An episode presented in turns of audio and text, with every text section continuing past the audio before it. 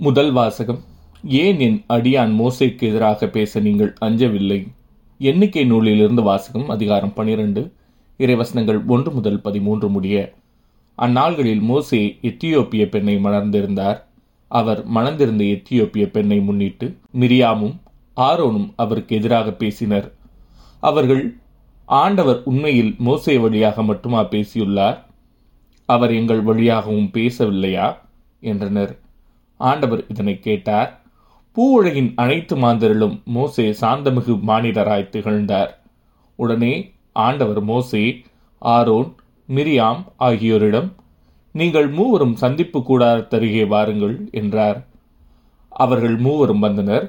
மேகத்தூண் ஒன்றில் ஆண்டவர் இறங்கி வந்து கூடார வாயிலருகே நின்று ஆரோனையும் மிரியாமையும் அழைத்தார். அவர்கள் இருவரும் முன்வந்தனர். அவர் கூறியது என் வார்த்தைகளை கேளுங்கள். உங்களுக்குள் இறைவாக்கினன் ஒருவன் இருந்தால் ஆண்டவராகிய நான் ஒரு காட்சியின் வழியாக அவனுக்கு என்னை வெளிப்படுத்துவேன்.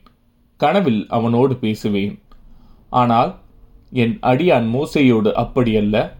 என் வீடு முழுவதிலும் அவனே நம்பிக்கைக்குரியவன். நான் அவனோடு பேசுவது மறைபொருளாக அல்ல நேர்முகமாகவும் தெளிவாகவும் இருக்கும்.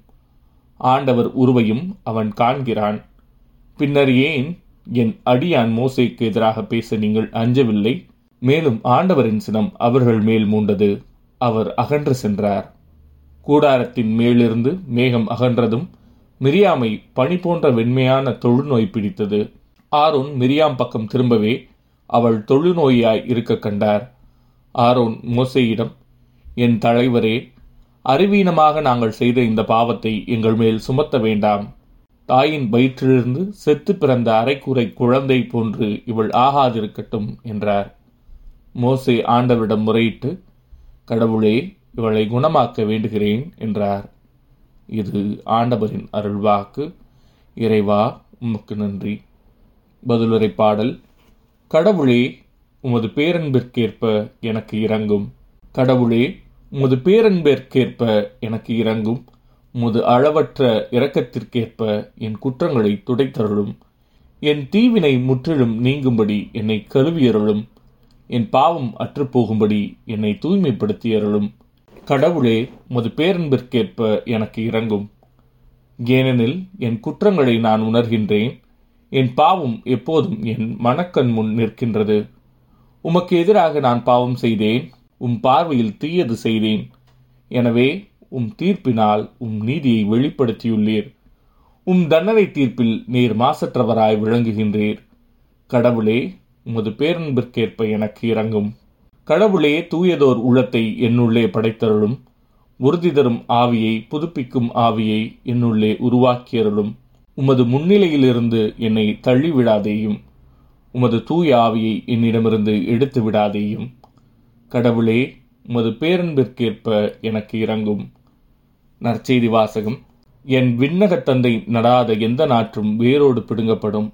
மத்திய எழுதிய தூய நற்செய்தியிலிருந்து வாசகம். அதிகாரம் பதினைந்து இறைவசனங்கள் ஒன்று முதல் இரண்டு முடிய மற்றும் பத்து முதல் பதினான்கு முடிய. அக்காலத்தில் பரிசெயரும் மறைநூல் அறிஞரும் எருசலேமிலிருந்து இயேசுவிடம் வந்து உம் சீடர் மூதாதையரின் மரபை மீறுவதையும் உணவு அருந்தும் முன் அவர்கள் தங்கள் கைகளை கழுவதில்லையே என்றனர். மேலும் இயேசு மக்கள் கூட்டத்தை தம்மிடம் வரவழைத்து அவர்களை நோக்கி நான் சொல்வதை கேட்டு புரிந்து கொள்ளுங்கள். வாய்க்குள் செல்வது மனிதரை தீட்டுப்படுத்தாது.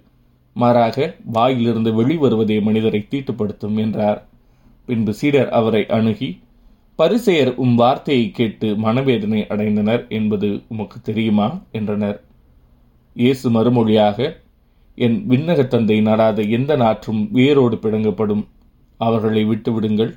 அவர்கள் குருட்டு வழிகாட்டிகள். பார்வையற்ற ஒருவர் பார்வையற்ற வேறொருவரை வழிநடத்தினால் இருவரும் குழியில் விழுவர் என்றார்.